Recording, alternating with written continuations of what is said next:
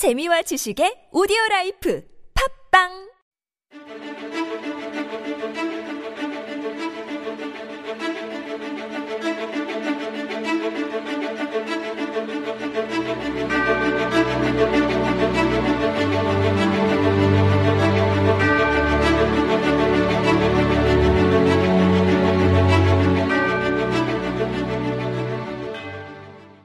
Welcome, everyone. This is Super Radio, and you are listening to Korean Law Talk. This is your host, Hikim.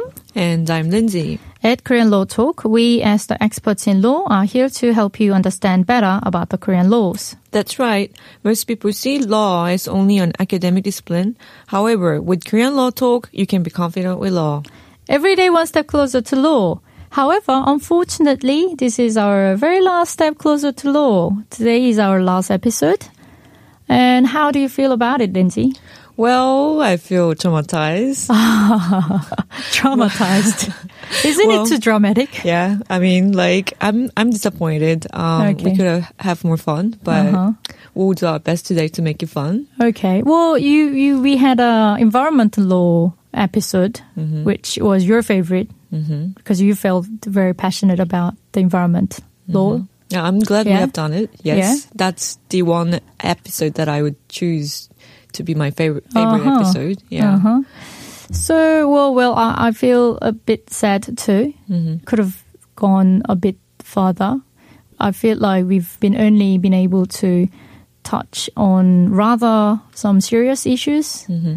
And my favorite episode, by the way, is the election episode. Right. Because personally, while I was preparing about the episode, I learned more and a lot because these like politics, all these elections, these are kind of things that are very quite in daily lives. However, the things that we tend to neglect quite often. So yeah, but then I feel good. We've been through. Yeah, we came after the elections. Sorry. Good. So today we were thinking about talking about casual stuffs. So why don't we start talking about us? Right. Yeah. So that's going to be the most interesting topic. I'm sure there are some of you out there who wanted to know more about what we do. As a lawyer in our daily lives. And I personally think that the portraits of lawyers in major media tends to be more focused on those who are doing a lot of like litigation lawyers. With lots of glamour, yes. Yeah. But that's only a part of a lot of jobs that the lawyer may be involved. So I thought that we might as well give our audiences a picture of what we do, what an ordinary lawyer like us do every day. So, Lindsay, what do you do every day? Well, I work for one of the big law firms in Korea, and it has maybe 700 people working for it at this moment. Is it still 700 growing. Lawyers? Professionals. Oh, wow. So it will include foreign legal counsels and accountants, yes. And at this moment, I'm doing a lot of M&A transactions, cross-border transactions, and project financing. So my job involves a lot of documentation, reading hundreds of pages of contracts, and sometimes meeting with foreign clients because if they want to invest into this country, or dealing with or negotiating with foreign lawyers working overseas. For example, I've been talking with New York lawyer working on our New York government contracts, and also a lawyer from Paris because his Parisian client wants to invest into Korea. You've been traveling a lot too, as well. Well, the whole this novel COVID-19. Yeah, because of happened. That. Yeah, nowadays. Business trip is sort of prohibited, I suppose. Before, I would travel for due diligence on certain companies that our clients would want to purchase, and also for negotiation of contracts. And that's actually a lot of fun because you get to meet, for example, German lawyers with different background, negotiating the contract and trying to come into an agreement for what both parties would agree. So that's actually fun. Okay. Well, what I do is quite actually similar to what Lindsay just has said. However, Lindsay is working for a very big law firm in Korea, while I work for a rather smaller boutique law firm, what we call. Our clients are more mid-sized corporations, or in terms of local clients. So, or other than that, the actual works are quite similar. So we do represent a bit these mid-sized corporations when they have a contract to, say, for example, to supply their products to customers overseas, perhaps. And also, what I do, I think it's also in the same line as what you've just mentioned. And I do transactions. Yeah, I do work on a couple of. I am currently working on a couple of cases for foreign direct investment. But then I think that's us, and there are also other areas where you might need lawyers, obviously. So next will be how to become a lawyer. As I'm same as you, I grew up in Australia. Right. Well, I grew up in New Zealand, Australia, right?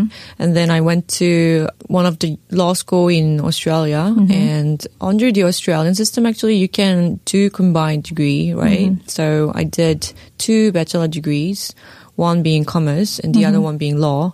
So it's sort of different to USA system, I heard, right? So in USA system, my understanding is that you get a bachelor degree first, and then you apply for a law school, which is a postgraduate program. So it takes longer, right? Right, it takes longer. Well, we in Australia, just like Lindsay, I am also an Australian lawyer, so we went through exactly the same process. We went to the university. The same school, actually. Yes, we actually the alumni. So we went to the university when we were 19 or something. Then we started the law degree, but then it takes a little longer, obviously, because you're doing combined degree. Yeah, right. 5 years, not too bad actually, considering it's not bad. U.S. system. Yeah, in the U.S., it takes forever. Yeah, so regardless of where you are, it's quite similar how. Some countries allow you to study law at bachelor degree, whereas other countries require you to have the other degree first and then go to a law school after that. I think the policy behind is that the legal practitioner shouldn't be only knowledgeable in the law, because that will make only half a lawyer, because he wouldn't have any clue of how other parts of the world operate. Yeah, so I think generally that's the case. And in Korea too. In Korea, Korea used to have a bachelor degree for the laws, but then we have abolished the system. We have changed it. Now we have a law school, just like the US system. I think this is like 8th year or 7th year, where the students can apply for admission at law school after they have got their own degree in other areas. And after that, after they finish law school for 3 years, then they sit for the bar exam. In Korea, I mean. In Korea. But it's quite similar to the US system anyway. So you do JD, and then you do the bar, and then pass it, become a lawyer by swearing at the court. Right. Whereas Australian system, coming back to Australian system, you have to do work experience component. Right? For how many months do you remember? I think I've done like 100 hours or something. Yeah, and then you have to fill that hours, and then on the evidence of doing that work, they will accept you as a lawyer based on the submissions that you made. Yeah, so that's how you become a lawyer, and which leads to my next question, which is how to find a right lawyer. That's one big question where I can't really answer right now. I think it really depends on what sort of issues you have to deal with, right? So if you're a corporation or companies working on cross-border transactions, obviously you might want to consider bigger law firms if you have huge amount at stake. For example, I deal with at least $100 million. That's loans. A lot. Yeah. So because big law firm obviously tends to be more expensive. So if you have a big size deal, you would probably go to a big law firm, and also you want to find the right lawyer who has expertise in that industry, because you know, agreements can be different depending mm-hmm. on which industry mm-hmm. it is being drafted for. Mm-hmm. So if you have an energy-related contracts, then you want to find someone who has specialties in mm-hmm. energy, oil and gas expertise. Mm-hmm. Whereas I suppose you do a lot of cross-border transactions as well, right, Hikim? So well, obviously less than what you probably do anyway. So mm-hmm. one thing that I really wanted to tell our mm-hmm. audiences was that people sometimes have this incorrect idea where a lawyer knows all the legal issues in the world. It's just like a doctor. If you go see for example, like... good analogy, GP. Yeah, then, but you can't know all the areas. So every lawyer has different expertise, different experiences. And obviously, as Lindsay said, it may be critical for you to find a lawyer that has an experience, which will enable him or her to be able to handle your matter. So to find a lawyer who has sort of experience that you need, probably the easiest, more convenient way, if possible, will be to find anyone who will be able to recommend. Mm-hmm. If you have any friends who have experiences, ask around. But other than that, probably you can search it online. You can just put it in certain keywords to see if some lawyers have posted posts on blogs. Right.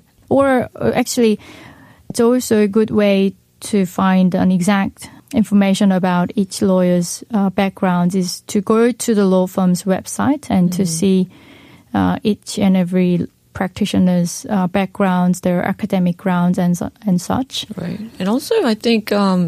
대한변호사협회, the Korean Bar Association, has a list of lawyers. Right. Yeah.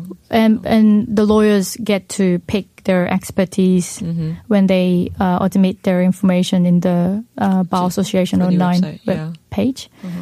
So, yeah, these things are probably something that you can take into account when you try to find a lawyer. Mm-hmm. Okay, so that's it for today. And if you guys want to listen to our today's episode and also those episodes that we have been through so far, they are available. 팟빵 if you're an Android user, and also podcast if you're an iOS users. Mm-hmm. So you can visit there and listen to that again.